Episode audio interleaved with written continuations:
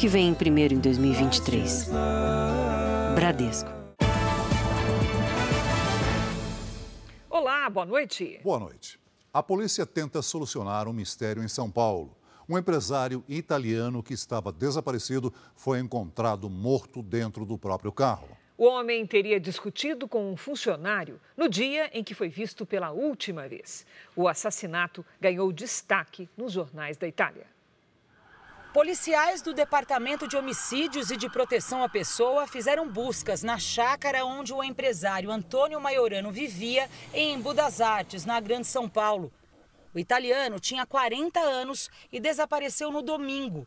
A casa dele foi revirada. Roupas e objetos pessoais ficaram espalhados pelos cômodos. O carro do empresário foi encontrado em chamas no Jardim Ângela, extremo sul da capital paulista, na madrugada de segunda-feira.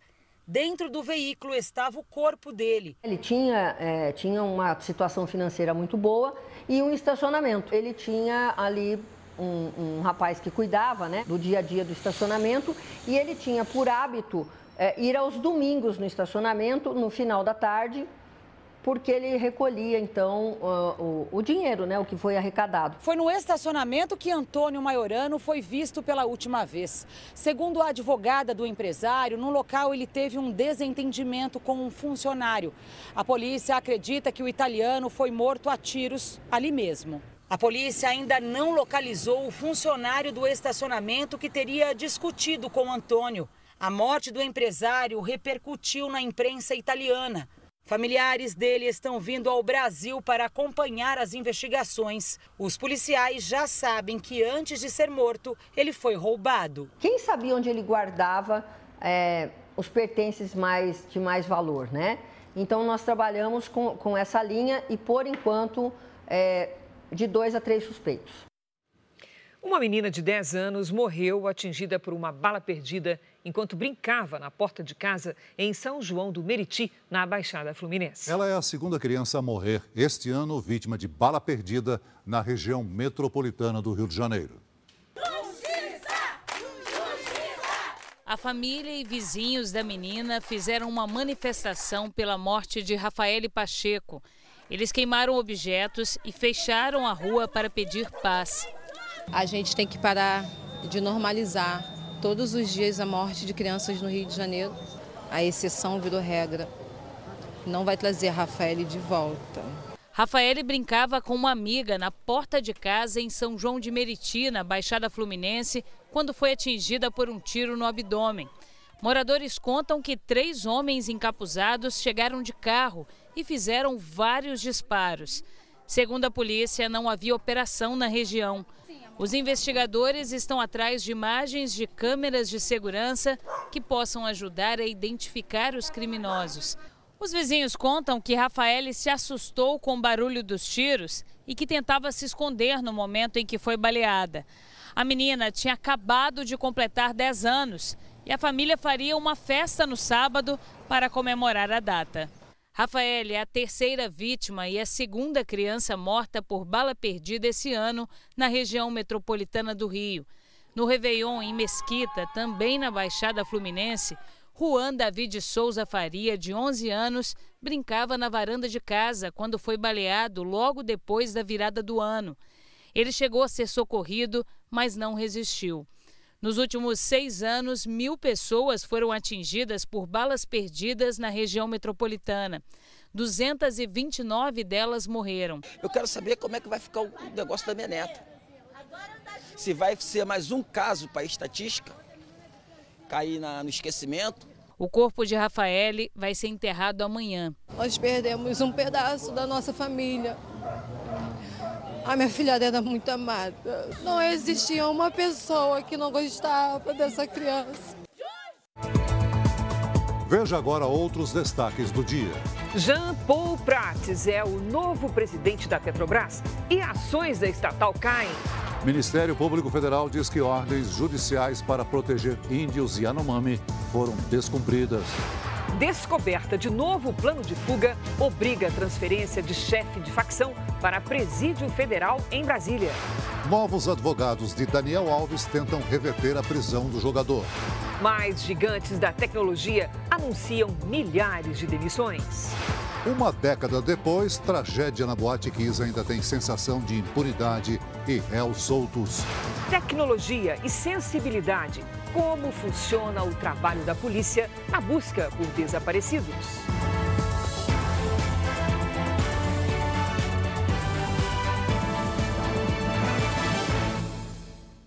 Oferecimento: cartões Bradesco, muito mais benefícios.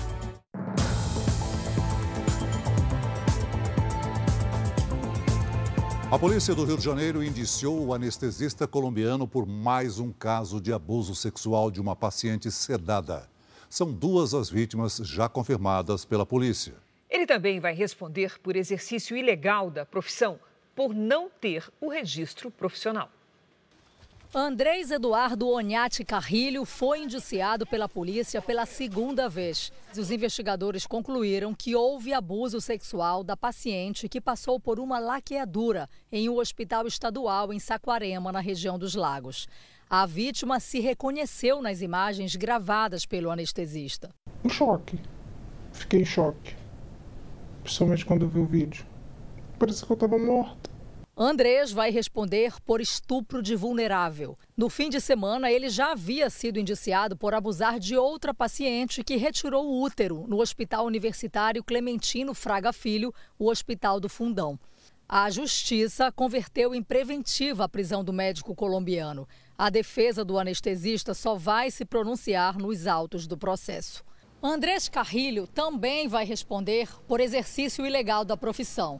A polícia confirmou que ele não tinha registro no Conselho Regional de Medicina do Rio na época em que trabalhou no hospital estadual.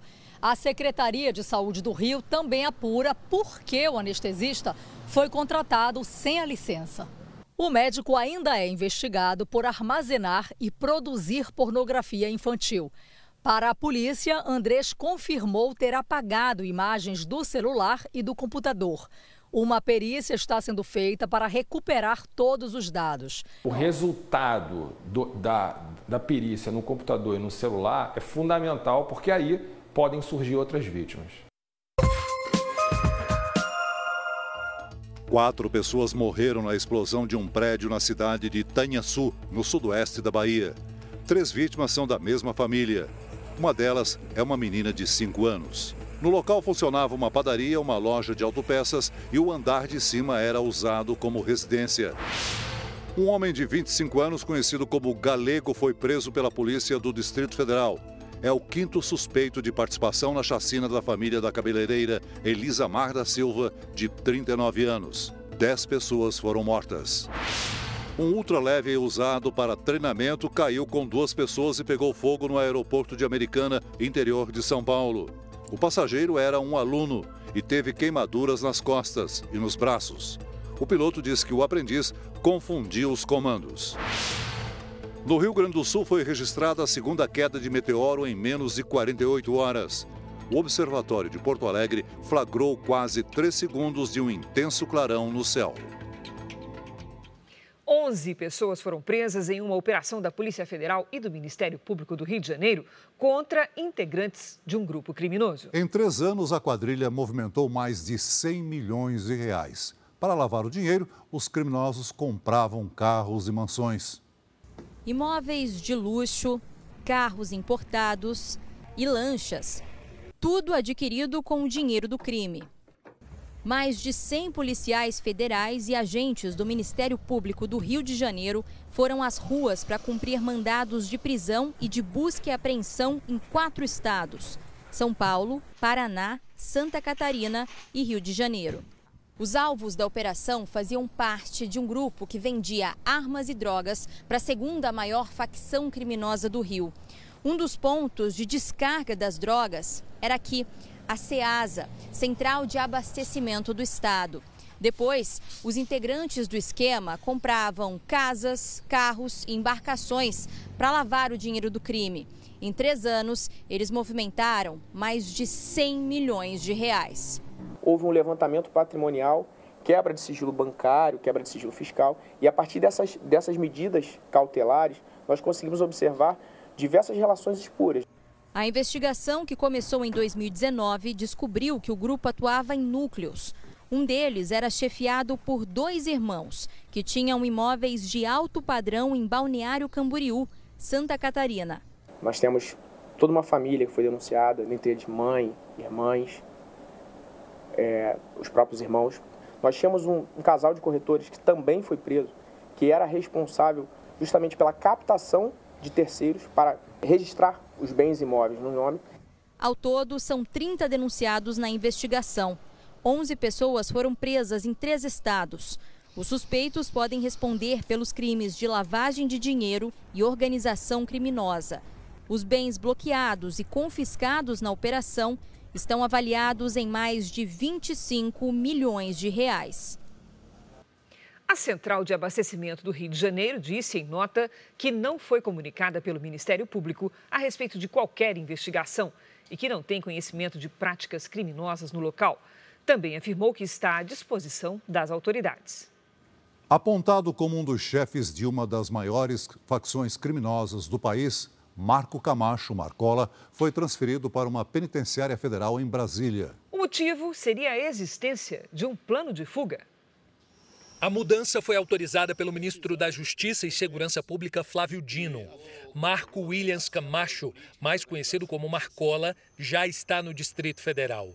Ele foi transferido da Penitenciária Federal de Porto Velho para a Penitenciária Federal de Brasília. Marcola é considerado um dos chefes de uma organização criminosa que age dentro e fora dos presídios. A operação foi coordenada pela Secretaria de Políticas Penais do Ministério da Justiça e contou com um forte esquema de segurança.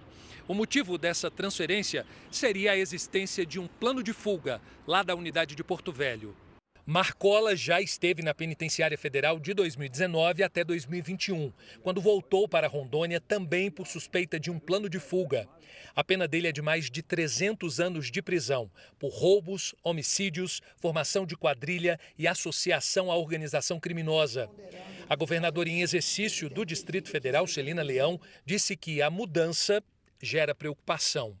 Conversamos é, com o interventor e eu tenho certeza também que a nossa secretária de Segurança né, fará toda a gestão para que não tenha nenhuma movimentação e instabilidade no nosso sistema prisional por conta dessa transferência. O incêndio da Boate Kiss, que matou 242 pessoas no Rio Grande do Sul, completa 10 anos nesta sexta-feira. O repórter Jairo Bastos está em Santa Catarina, onde tudo aconteceu. Ele acompanha as homenagens às vítimas. Olá, Jairo, boa noite. Boa noite, Cris, Celso, boa noite a todos. Essas homenagens começam daqui a pouco e essas homenagens vão marcar então essa data aí de 10 anos após esse incidente. Daqui a pouco, parentes, sobreviventes e também amigos das vítimas vão se reunir em frente aqui o prédio onde funcionava a Boate Kiss em uma vigília. Essas homenagens devem se estender durante a madrugada. Além das 242 vítimas, mais de 600 pessoas foram ficaram feridas no incêndio que teria começado quando um integrante da banda Gurizada Fandangueira ergueu um artefato pirotécnico e acabou provocando o incêndio. É, atingiu então a espuma da boate e acabou provocando o incêndio. Em 2021 houve então o julgamento e essas pessoas então foram condenadas. Quatro pessoas foram condenadas: dois integrantes da banda e dois donos da boate. O inquérito policial responsabilizou primeiro 28 pessoas, mas apenas então essas quatro pessoas foram denunciadas pelo Ministério Público, os dois sócios da boate e os dois integrantes da banda. Em dezembro de 2021, no maior julgamento da história do Rio Grande do Sul, os quatro réus foram condenados à prisão, mas no ano passado a defesa recorreu e as sentenças foram anuladas. Ainda não há uma data para um novo julgamento. Daqui a pouco então, projeções vão ser feitas aqui na fachada da Boate Kiss em homenagem às vítimas. Celso, Cris. Jairo Bastos falando diretamente de Santa Maria, no Rio Grande do Sul, onde tudo aconteceu. Obrigada, Jairo. Novos ataques aéreos na Ucrânia deixaram pelo menos 11 pessoas mortas. A Rússia intensificou os ataques na região de Donetsk, no leste da Ucrânia. Drones foram usados para atingir alvos de forma remota.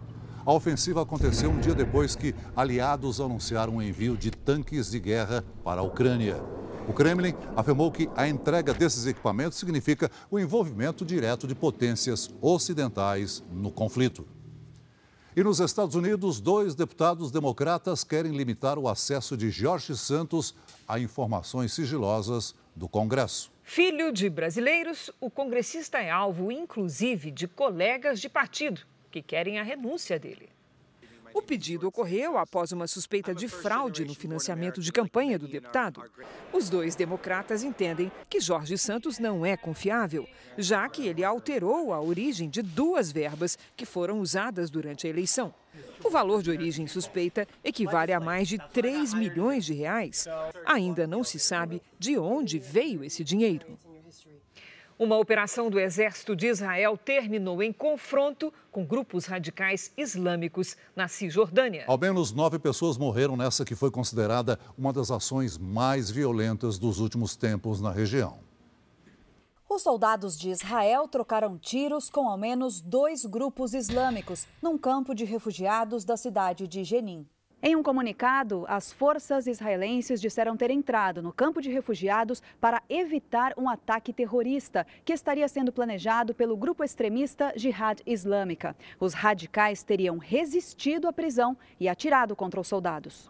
Além da Jihad Islâmica, integrantes do Hamas, também considerados terroristas por Israel, participaram dos confrontos. Foi o incidente mais mortal em duas décadas na região. Jenin é uma das cidades da Cisjordânia onde Israel intensificou as operações desde o ano passado. Após os confrontos de hoje, a autoridade palestina ameaçou romper a coordenação de segurança com Israel, firmada em 2020 para combater em conjunto as forças terroristas. O primeiro-ministro israelense Benjamin Netanyahu disse que não quer uma escalada do conflito. Na semana que vem, o secretário de Estado americano Anthony Blinken deve se encontrar com o primeiro-ministro de Israel, Benjamin Netanyahu, e com o presidente da Autoridade Palestina, Mahmoud Abbas. O objetivo da viagem é pedir o fim da violência na região. Veja a seguir: vacinação da Covid com doses bivalentes começa com idosos. Aqui da Europa, mais detalhes do caso Daniel Alves. O jogador teria visto a denunciante chorando depois do suposto estupro e não fez nada. Pacote do governo federal contra vandalismo mira redes sociais e aplicativos de mensagens.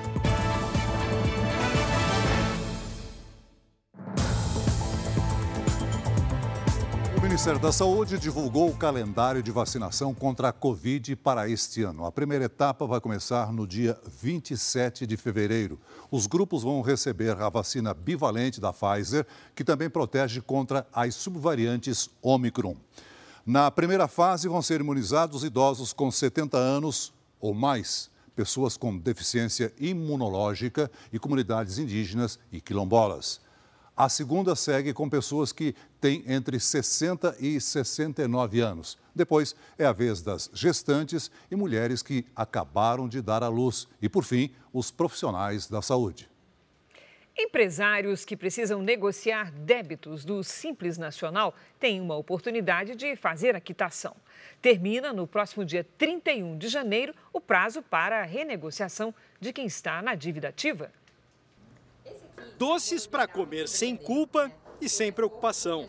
Faz cinco anos que a Marina abriu a doceria e logo conquistou a clientela. Mas no meio do caminho teve a pandemia e muitos meses de portas fechadas, dependendo só das entregas. Faltou dinheiro, então você tinha que ali priorizar alguma conta para fazer com que a operação ainda continuasse existindo. Ela acumulou uma dívida em impostos de 55 mil reais. Agora a Marina quer se livrar finalmente dessa preocupação. Empresários que recolhem os impostos pelo Simples Nacional têm até o dia 31 desse mês para aproveitar um programa de renegociação que facilita o pagamento do que ficou para trás. A chance de regularizar a situação e evitar uma cobrança na justiça.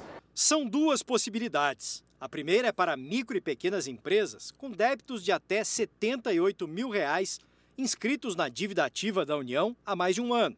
O valor pode ser pago com uma entrada de 5%, dividida em cinco meses. E para o restante, há cinco opções de parcelamento com descontos. No menor prazo, de sete meses, 50% de redução.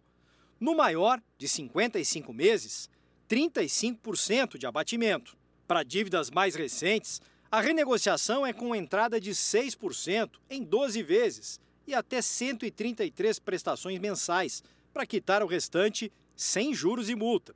No dia 31 também termina o prazo para novas adesões ao Simples Nacional. É um regime tributário que unifica impostos federais, estaduais e municipais, reduz a carga tributária e desburocratiza o processo. Se enquadram empresas que tenham faturado até 4 milhões e 800 mil reais no ano passado. E o segundo requisito principal é não possuir dívidas em nenhuma esfera, seja ela federal, estadual ou municipal. Não pode ter nenhuma pendência, inclusive não pode ter atraso na entrega de declarações. Mais uma gigante da tecnologia anunciou demissões em massa. Desta vez, a IBM revelou que vai cortar quase 4 mil pessoas do quadro de funcionários.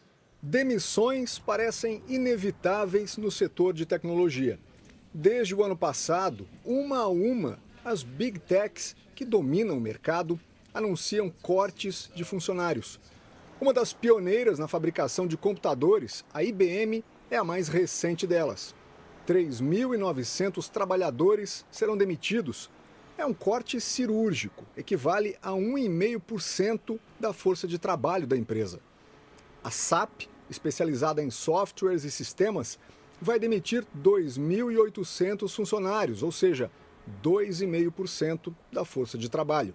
Controladoras de redes sociais e de comércio eletrônico foram as primeiras a diminuírem folhas de pagamento em consequência da redução de suas receitas. Antes da IBM, Google, Twitter, Meta, Microsoft, Amazon e Spotify também demitiram funcionários em massa. No total, mais de 200 mil postos de trabalho foram perdidos desde 2022 entre as gigantes do Vale do Silício, de acordo com um rastreador de empregos do setor. O volume de demissões é o maior da década entre profissionais de tecnologia.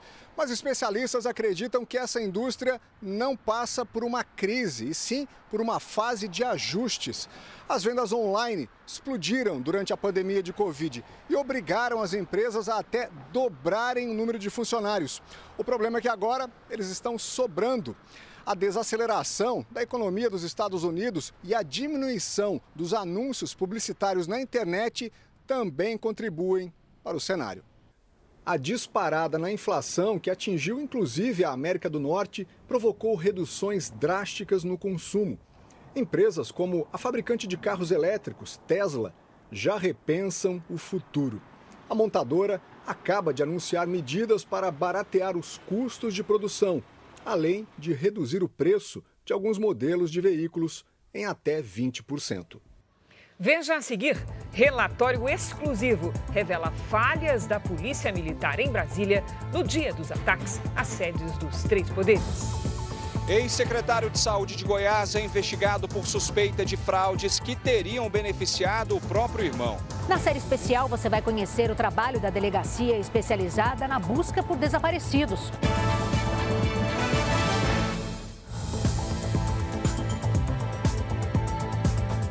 Balanço da Secretaria de Segurança Pública de São Paulo mostra que os casos de furtos cresceram mais de 20% em 2022 na comparação com 2021. Roubos seguidos de morte tiveram um aumento de 13%. Este é o carro do Gerson, um dia depois de levarem o celular da esposa dele no centro de São Paulo. O caso aconteceu em dezembro do ano passado. Além dos cortes no braço, pescoço e rosto, ficaram traumas. Chegou muito abalada, chorando demais, assim, super nervosa, tremendo, falando até que não queria mais dirigir. É a quarta vez que a família é vítima do mesmo crime. Em um dos episódios, ficou a ferramenta usada para arrebentar vidro. Hoje, a Secretaria de Segurança Pública divulgou os dados da criminalidade em 2022. No estado de São Paulo, os homicídios e latrocínios aumentaram mais de 7%. Os roubos, quase 9%, e os furtos dispararam, cresceram mais de 20%. A capital e região metropolitana concentraram mais da metade dos latrocínios no ano passado. Foram quase 100 roubos seguidos de morte em 2022, aumento de cerca de 13% em relação ao ano anterior. Neste ano, já houve pelo menos dois registros de latrocínio. No começo da semana, uma câmera de segurança gravou o assalto e morte de uma fisioterapeuta de 43 anos em São Bernardo do Campo, região metropolitana de São Paulo. Ela reage, o ladrão atira e leva o carro. O homem que matou a fisioterapeuta foi preso hoje. Em Cotia, também na Grande São Paulo, um motorista de aplicativo foi sequestrado e morto depois de cair em um golpe. Três mulheres e um rapaz menor de idade marcaram uma corrida, renderam a vítima e atearam fogo. Os grandes centros urbanos eles têm uma dificuldade de produzir um policiamento e uma segurança comunitária. E isso pode gerar um processo de aumento dos crimes.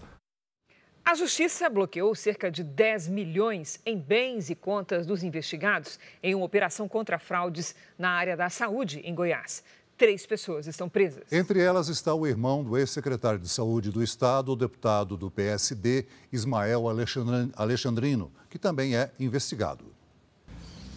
Policiais cumpriram mandado de busca e apreensão na casa do deputado federal eleito por Goiás, Ismael Alexandrino, do PSD, num condomínio de luxo de Goiânia. Ele foi secretário estadual de saúde de 2019 até o ano passado. Ismael também fez parte do grupo de transição do presidente Lula. No imóvel foram apreendidos documentos e equipamentos eletrônicos. Os policiais investigam direcionamento de contratos feitos na área da saúde. No total, foram cumpridos 17 mandados de busca e apreensão em endereços ligados aos investigados. Três pessoas foram presas entre elas o irmão do ex-secretário de Saúde. Daniel Alexandrino também é médico. Segundo as investigações, a organização responsável por administrar cinco unidades de saúde em Goiás contratou uma empresa, que seria dele, mas está registrada em nome de Laranjas. Além de Daniel Alexandrino, Andréia Lopo e Fernando de Oliveira, que se apresentam como donos da empresa, também foram presos. Eles adotam um procedimento de concorrência simplificado. E esse procedimento de concorrência simplificado é que, de fato, há indícios que teria sido direcionado a essa empresa vencedora por meio de uma simulação de concorrência. Em nota, Ismael Alexandrino disse que durante sua gestão, a Secretaria Estadual de Saúde sempre teve transparência e lisura em todos os processos e afirmou estar colaborando com as investigações. Os advogados de Daniel Alexandrino e de Andréa Lobo disseram que não vão se pronunciar. Já a defesa de Fernando de Oliveira informou que vai comprovar a inocência do cliente. O hospital de campanha montado para atender índios Yanomami em Boa Vista vai começar a funcionar amanhã. A estimativa é de que mais de 10 mil crianças deixaram de receber remédios no território Yanomami, o que teria agravado o quadro de subnutrição. O Ministério da Saúde e a Anvisa discutiram hoje a crise de saúde na terra indígena Yanomami, além de enviar medicamentos e alimentos para a região o Ministério da Saúde planeja começar um programa de imunização contra a Covid-19 e outras doenças no próximo mês. Faremos ações de vacinação nas escolas para que possamos dar essa proteção, porque a baixa cobertura vacinal das crianças, ela não é, se coloca apenas para a Covid-19, infelizmente ela está em cerca de 40%, por exemplo, para sarampo e poliomielite. O Hospital de Campanha da Força Aérea em Boa Vista vai começar a funcionar amanhã. Pela estimativa do governo, 570 crianças da etnia morreram nos últimos quatro anos. O Ministério Público Federal disse hoje que faz alertas há cinco meses sobre a falta de medidas do governo federal para retirar os garimpeiros da terra indígena. Em um documento enviado ao Supremo Tribunal Federal, os procuradores afirmam que ordens judiciais para garantir a segurança dos Yanomamis não foram cumpridas. A corte disse hoje que vai apurar as denúncias. E a Polícia Federal abriu um inquérito para investigar possíveis delitos, como genocídio, omissão de socorro e crimes ambientais. O MPF estima que mais de 10 mil crianças deixaram de receber remédios no território Yanomami, o que teria agravado o quadro de subnutrição. Só no ano passado, 703 foram internadas no Hospital Infantil de Boa Vista. Neste momento, 46 crianças estão hospitalizadas, cinco na unidade de terapia intensiva. As imagens da depredação do Supremo Tribunal Federal, mostradas ontem aqui no Jornal da Record, serão investigadas pela Corregedoria da PM e no inquérito que apura a omissão de autoridades no dia dos ataques. As imagens divulgadas pelo Supremo que mostram pouca ação dos policiais militares durante a invasão da sede do Supremo Tribunal Federal levantam novas suspeitas de omissão por parte da PM do Distrito Federal. A atuação dos policiais revelada nas imagens será alvo de uma nova investigação da Corregedoria da PM e do próprio STF. Embora ainda seja investigada a atuação omissa de agentes públicos, já é possível afirmar que ocorreram falhas graves no planejamento do esquema de segurança do dia 8. Eu tive acesso a documentos que demonstram que o Departamento de Operações da PM, responsável pelo esquema de segurança, não determinou quantos policiais deveriam estar na esplanada dos ministérios para conter os vândalos. A Polícia Militar encaminhou ao Ministério Público o relatório em que não cita diretamente a participação do atual comandante da corporação nas falhas de planejamento. Documento assinado pelo comandante de um dos batalhões de Brasília deixa claro que o Departamento de Operações não fez plano de operações ou ordem de serviço, que deveria determinar o número de policiais na esplanada dos ministérios, e que o então subcomandante Coronel Klepter Rosa, atual comandante-geral da corporação e superior imediato do Departamento de Operações, enviou mensagem no grupo dos oficiais determinando que as tropas ficassem de sobreaviso, ou seja, em casa aguardando o chamado. Isso deixou a PM desguarnecida e o reforço demorou muito a chegar. Os homens deveriam ter ficado de prontidão. Nos batalhões, explicam as fontes que acompanham as investigações. Essas falhas foram omitidas no documento enviado ao Ministério Público. Coronel Klepter Rosa, atual comandante-geral da PM, chegou ao cargo após a prisão de seu antecessor e foi indicado para a função pelo interventor da Segurança Pública do Distrito Federal, Ricardo Capelli. Procurada pela Record TV, a Polícia Militar ainda não respondeu aos questionamentos. O ministro da Justiça e Segurança Pública, Flávio Dino, entregou hoje ao presidente Luiz Inácio Lula da Silva um pacote de sugestões para ampliar a segurança dos prédios públicos em Brasília.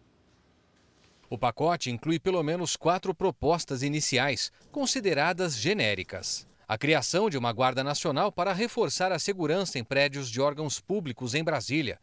E a divisão da responsabilidade na segurança pública da capital entre o governo do Distrito Federal e o governo federal. Aumentar penas existentes no Código Penal contra quem cometer atentados, como os do último dia 8 de janeiro, e incluir empresas como alvos da responsabilização. Mudança nas regras de redes sociais para que conteúdos considerados antidemocráticos sejam excluídos no mesmo dia ou até em poucas horas antes de serem espalhados. E evitar que grupos extremistas se organizem pelas redes sociais e aplicativos de mensagens.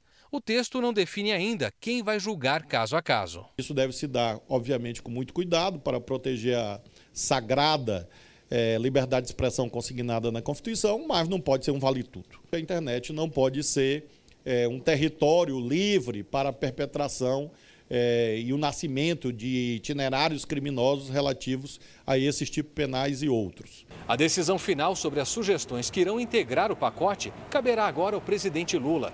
O material irá compor uma proposta de emenda à Constituição que deve ser enviada ao Congresso já no início de fevereiro. As ações, na visão do governo, devem gerar, além de maior segurança, economia aos cofres públicos, já que foram gastos até agora quase 40 milhões de reais para recuperar o patrimônio público e fazer operações a cada nova ameaça. O presidente Lula deve analisar o material nos próximos dias.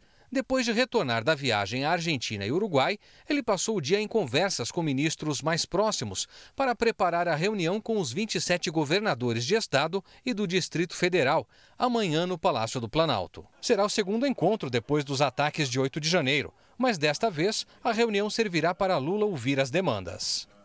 O presidente Lula conversou hoje por telefone com o presidente francês Emmanuel Macron. Segundo o Palácio do Planalto, os dois trataram de assuntos relacionados ao clima, ao combate à fome e à desigualdade. Além disso, Lula convidou Macron para visitar o Brasil e conhecer o estaleiro em Itaguaí, no Rio de Janeiro. Lá estão sendo construídos submarinos do acordo entre os dois países. O Conselho de Administração da Petrobras aprovou hoje, por unanimidade, o nome do senador Jean Paul Prates, do PT do Rio Grande do Norte, para presidente da companhia. Pelas regras da empresa, a efetivação no cargo virá com a Assembleia dos Acionistas prevista para o mês de abril. O novo presidente é um especialista do setor. Há 25 anos, Jean Paul Prats atua nas áreas de petróleo, gás natural, biocombustíveis, energia renovável e recursos naturais. Aos 54 anos, renunciou ao cargo de senador pelo PT para presidir a maior estatal do país mal foi aprovado pelo Conselho, Prats já tem que administrar os impactos do primeiro reajuste de combustíveis de 2023. O litro da gasolina vendido pela Petrobras às distribuidoras aumentou 23 centavos. A política de preços da empresa está entre os maiores desafios do novo presidente. Para os economistas, Jean Paul Prats terá que mostrar habilidade para conciliar o retorno da cobrança dos impostos dos combustíveis a partir de março, com a oscilação dos valores do barril de petróleo no mercado internacional, sem afetar o bolso do consumidor. O que é preciso é determinar uma regra, discutir com a companhia, tornar essa regra pública para o consumidor e para os investidores e não ficar mexendo o tempo todo de, eh, de acordo com a conveniência política e econômica. O novo presidente pretende revisar a distribuição de lucros aos acionistas para reforçar o caixa da empresa e viabilizar investimentos. Pode ser um problema porque os acionistas eles querem receber o lucro dele, então tem uma expectativa dentro daquilo da ação que ela representa para ele. Então, essa mudança de política é, acaba afastando um pouco o investidor né, em função dessa intervenção. A última gestão do governo PT na estatal, marcada por intervenções e subsídios, foi traumática para a empresa, avaliam os especialistas. Hoje, as ações da Petrobras despencaram depois da confirmação do novo presidente. Em função dessa memória do que aconteceu naquele governo, isso faz com que, num primeiro momento, isso provoque a queda das ações. A maior preocupação do mercado é uma maior intervenção do governo na, na forma de você definir os preços. A cidade de Itaperuna, no interior do Rio de Janeiro, está sob alerta. Com as fortes chuvas dos últimos dias, o rio Muriaé transbordou e vários bairros estão alagados. Na cidade vizinha, Bom Jesus de Itabapuana, 100 moradores estão desabrigados e outros 400 desalojados. A água atingiu unidades de saúde pública oito tiveram que suspender as atividades. É a terceira vez em menos de um mês que o município de Itaperuna, no noroeste do estado, sofre com a cheia do rio Muriaé. Quem mora perto do rio precisa se prevenir. Esta casa já foi atingida pela enchente duas vezes este ano. Para não ter mais prejuízos, os moradores colocaram os móveis no alto e devem deixar tudo assim até o final do período de chuvas, no mês de março. Eu fico em alerta. Eu levanto tudo, sento e fico esperando lá fora se ela baixa, se ela sobe. A proporção que desce, eu já vou limpando para não deixar marcas na parede. Moradores da zona rural tiveram que ser encaminhados para um abrigo. No noroeste fluminense, o nível dos rios sofre influência direta das chuvas da zona da Mata Mineira, onde tem chovido além do esperado neste período. Em Bom Jesus do Itabapuana, o nível do rio ficou mais de 2 metros acima da cota de inundação. Mais de 100 moradores ficaram desabrigados e quase 400 desalojados. Olha, em compensação, o tempo seco domina o sul do Brasil. Porto Alegre, por exemplo, bateu o recorde de calor deste verão com 37,4 graus. Vamos conversar com a Lidiane Sayuri. Lidia, os gaúchos não aguentam esse tempo, Tchê? É, forno alegre, né? Até quando que vai essa, essa loucura lá na região sul? Olha, até o fim do mês, pelo menos, viu, Cris? Boa noite para você. Oi, Celso, boa noite. Boa noite a todos que nos acompanham. Uma nova frente fria começa a se formar na região sul. Nesta sexta-feira, ela avança lentamente em direção ao sudeste e deve se encontrar com um corredor de umidade que atravessa o país no fim de semana. Isso não quer dizer que vem refresco para este calorão, não. Antes da passagem da frente fria, a temperatura sobe, principalmente no Rio Grande do Sul. Nas áreas em destaque entre o sudeste e o norte do país, os temporais podem causar novos alagamentos e deslizamentos. Sol sem chuva nesta sexta-feira, apenas na área clara aqui do mapa. Em Porto Alegre, pelo menos 36 graus. Em São Paulo, mais um dia ensolarado com 29. Em Boa Vista, faz 34. Agora atenção: Belo Horizonte, Goiânia, São Luís e Belém. A quantidade de água pode provocar transtornos a qualquer hora. Tempo delivery para o Limiro, que é de Ceilândia, no Distrito Federal. Vamos lá. Oi, Limiro. Seguinte, fique atento aos temporais até o fim de semana. Nesta sexta, máxima de 26 graus. No fim de semana, 27 e 28. Agora a Eliude, que é de Fortaleza, lá no Ceará. Eliude, previsão de chuva volumosa nos próximos dias para você também. Tempo abafado, com máximas entre 30 e 31 graus até domingo. Quer também previsão para qualquer cidade do Brasil e do mundo? Peça com a hashtag você no JR pelas redes sociais. Cris Celso. Obrigada, Lid. Até amanhã, Lid. É. Na Turquia, um motorista de ônibus fazia uma manobra para entrar em uma balsa quando perdeu o controle do veículo e caiu na água. As câmeras de segurança do lado de dentro mostram o esforço do motorista para tentar retomar o controle. Logo em seguida veio o momento de desespero quando o vidro se quebrou sobre ele e a água começou a entrar rapidamente na cabine. Sete passageiros estavam no ônibus, todos sobreviveram. Mas três pessoas tiveram de ser encaminhadas ao hospital sem ferimentos graves. As causas do acidente estão sendo investigadas. A mãe de Daniel Alves se encontrou hoje com os advogados do filho em Barcelona. Lúcia Alves preferiu não falar com os jornalistas, mas, ao ser questionada, sinalizou com a cabeça, confirmando que acredita na inocência do jogador. Já a esposa do lateral decidiu excluir as publicações em que o brasileiro aparece nas redes sociais. Depois de se manifestar nas redes sociais com declarações de apoio ao jogador, Juana Sanz mudou de postura e apagou as últimas fotos do casal. Além da prisão do marido, a modelo espanhola lida com a morte da mãe. O enterro da sogra foi um dos motivos da viagem de Daniel Alves do México para a Espanha, que terminou com a prisão do lateral. O caso é acompanhado de perto pela imprensa espanhola, que divulgou hoje novos detalhes de depoimentos de testemunhas.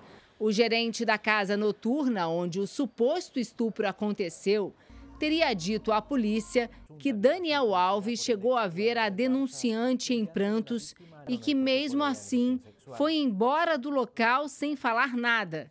A jovem de 23 anos teria revelado que foi agredida com tapas no rosto durante o estupro.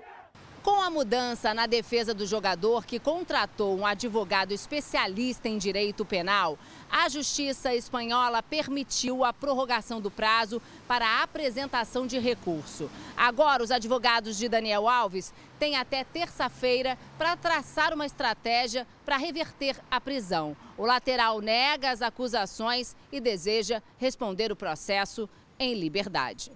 Prestes a completar uma semana na prisão, O brasileiro só quer receber a visita de advogados e familiares mais próximos. O irmão do lateral, Ney Alves, também viajou à Espanha para apoiar Daniel. Em entrevista a uma emissora local, Ney declarou que Daniel caiu em uma armadilha. Ídolo do Barcelona, o jogador deu autógrafos a outros detentos do presídio da cidade catalã. Agora o Campeonato Paulista. E é claro que a gente vai conversar com a Milena Ciribelli, que traz todas as novidades de mais uma rodada. Ei, Milena, boa noite. Palmeiras a toda, hein? Tá vendo, Cris? Vitória. Boa noite para você, Celso. Boa noite a todos. Pois é, o Palmeiras voltou a vencer, assumiu a liderança do grupo e trouxe o sorriso de volta ao técnico Abel Ferreira. O Palmeiras segue na busca pelo bicampeonato paulista. Mesmo com o time reserva e jogando fora de casa, a equipe derrotou o Ituano por 3 a 1, graças ao oportunismo de Rafael Navarro, a uma mãozinha do zagueiro adversário Lucas Siqueira e ao pênalti bem cobrado por Bruno Tabata. Com a vitória em Itu, o Palmeiras retomou a liderança do Grupo D e manteve a campanha invicta. O clima melhorou depois do empate com o São Paulo e o técnico Abel Ferreira até conseguiu ver um lado bom nos protestos da torcida no fim de semana. Eu às vezes rimo um bocadinho com todo esse murmurinho que vocês fazem quando isso acontece e desde que eu cheguei aqui isso é pronúncio de, um bom, de, um bom, de uma boa época. Já na Vila Belmiro, a torcida do Santos não está nada satisfeita. Sobrou até para o jovem atacante Ângelo, que bateu boca com alguns torcedores quando foi substituído. O empate em 0 a 0 com o Água Santa acendeu um alerta e começa a pressionar o técnico Odair Hellman. Eu não posso trazer esse contexto de dois anos para cá. Por quê? Porque eu não vou conseguir transformar as coisas como treinador, como profissional que sou, em 20 dias, em 30 dias, em quatro jogos. No desfecho desta rodada, o São Paulo joga logo mais contra a Portuguesa. Depois, vai se preparar para o clássico contra o Corinthians no domingo. Do lado alvinegro, a notícia ruim é o desfalque do volante Maicon, que sofreu uma lesão na coxa. Sem vencer no Morumbi há seis anos, o Corinthians aposta na boa fase de Roger Guedes, artilheiro do Paulistão, com três gols. Eu posso marcar lá também, enquanto São Paulo aqui pelo Corinthians eu não marquei, então espero que consiga marcar lá e a gente sair com os três pontos lá também. O jogador brasileiro Vinícius Júnior, do Real Madrid, foi alvo mais uma vez de ataques racistas na Espanha. A agressão aconteceu na véspera do jogo contra o Atlético de Madrid. Dessa vez, torcedores do Atlético penduraram pelo pescoço um boneco negro com a camisa 20 do atacante em uma ponte na capital espanhola. Uma faixa dizia, abre aspas, Madrid odeia o Real, fecha aspas. Real é o clube onde o brasileiro joga. A organização Movimento contra a Intolerância fez uma denúncia ao Ministério Público. A Comissão Espanhola de Intolerância no Esporte marcou uma reunião de emergência para discutir o caso. O Real Madrid condenou a manifestação e disse que acredita na punição dos responsáveis. O brasileiro ainda não se pronunciou. E o Real Madrid ganhou há pouco do Atlético de Madrid por 3 a 1 e com um gol do nosso Vinícius Júnior na prorrogação. O resultado classificou o Real Madrid para a semifinal da Copa do Rei da Espanha. O Vinícius respondeu em campo, né? Disse quem ele é apenas com o talento dele. Valeu, Vini. Eu fico por aqui, mas você já sabe todos os detalhes do Paulistão 2023. Você acompanha no r7.com. Cris Celso. Obrigada, Milena. Boa noite. Milena. Hoje, na série especial, você vai ver como a polícia busca pistas do paradeiro dos desaparecidos. Além da técnica do envelhecimento do rosto de crianças e adolescentes que sumiram há mais de um ano, os agentes de segurança também contam com a sensibilidade. É que uma simples conversa com um familiar de um desaparecido pode esconder a chave para desvendar o mistério de um sumiço.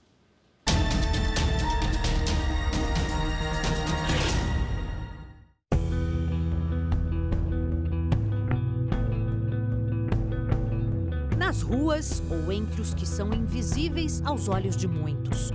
O parente desaparecido de alguém pode estar no meio da multidão e com um rosto bem diferente daquele visto pela última vez.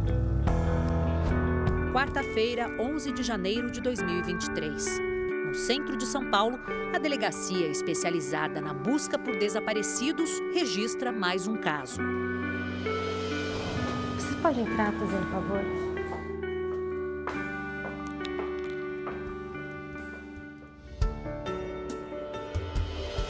Gilberto e Ana Carolina procuram o cunhado Elcio, de 41 anos, que desapareceu no dia 8 de janeiro após sair de casa.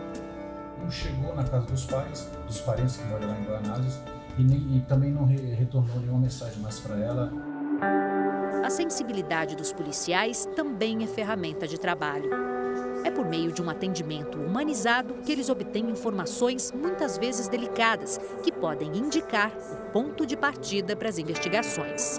A gente sempre pergunta: problema com álcool, drogas que vocês soubessem? Te teve problema com algum vizinho, briga não, com alguém? Não. Nada. As primeiras buscas pelo homem começam ali mesmo. Pesquisa em hospitais, no IML e também em albergues da prefeitura. Nenhum sinal do Elcio. Ao contrário do que muita gente acredita, não é preciso esperar para denunciar o desaparecimento de alguém.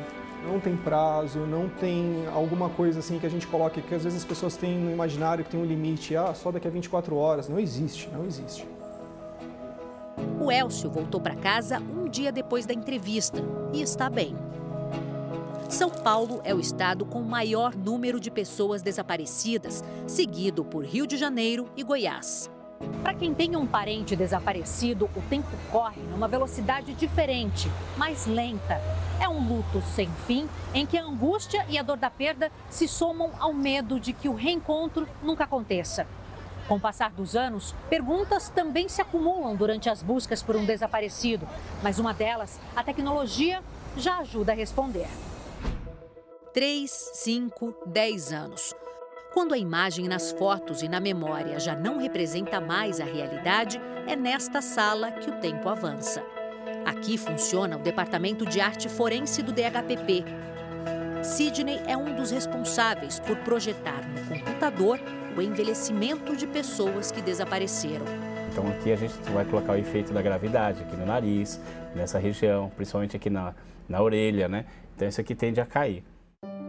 Foi durante a conversa com Sidney que nós vimos a foto do Wesley, que desapareceu em agosto de 2020, prestes a completar 14 anos de idade. Então, para projetar o rosto do menino, dois anos mais velho, foram levadas em conta as características dos pais e dos avós dele. Decidimos montar um rosto, começa a vir barba, o tipo do cabelo, né? então muda bastante. Então a gente trabalha justamente nessas linhas aqui gerais da face, né, para acrescentar essa informação. Fomos até a cidade de Franca, no interior de São Paulo, para saber mais sobre a história do desaparecimento do Wesley.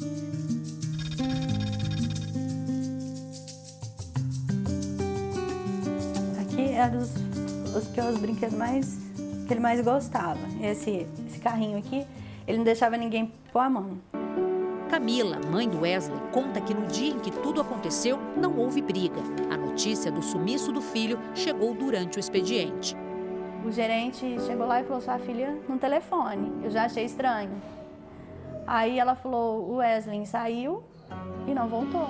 Câmeras de segurança no bairro registraram as últimas imagens de Wesley antes do desaparecimento.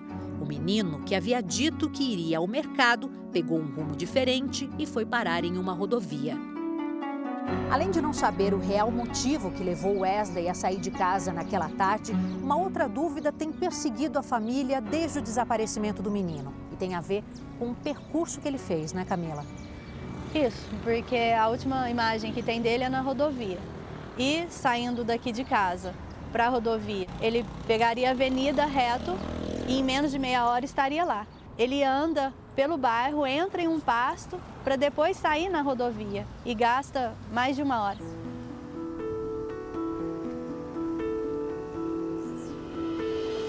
Este é o terreno por onde Wesley passou para chegar à rodovia. Eu não acredito que alguém fugiria de casa sem um motivo forte, de chinelo e sem levar nada. A família acredita que Wesley, hoje com 16 anos, vai reaparecer. com um rosto um pouco diferente, como projetado na foto, mas com o mesmo jeito que deixou muita saudade. A minha esperança sempre é que alguém veja aquela foto diferente, porque a foto de quando ele desapareceu, as pessoas talvez imaginam um menininho, né? Então acho que ajuda bastante nisso e aumenta a minha esperança. O que, que você sente mais falta, Lívia? De quando a gente ia na padaria, porque a gente levantava e ia junto. O que, que você espera que aconteça se você pudesse falar alguma coisa para ele? Para ele voltar, porque já foi muito tempo que a gente tá com saudade, né? Cerca de 80 mil brasileiros desaparecem a cada ano. Wesley Pires Alves Filho é mais um deles. Se você viu essa pessoa, ligue para o Disque 181. O Jornal da Record termina aqui. A edição de hoje na íntegra e também a nossa versão em podcast estão no Play Plus e em todas as nossas plataformas digitais. E à meia-noite e meia tem mais Jornal da Record. Fique agora com a novela Jesus e em seguida tem o penúltimo capítulo de Amor Sem Igual. Boa noite e até amanhã. Boa noite.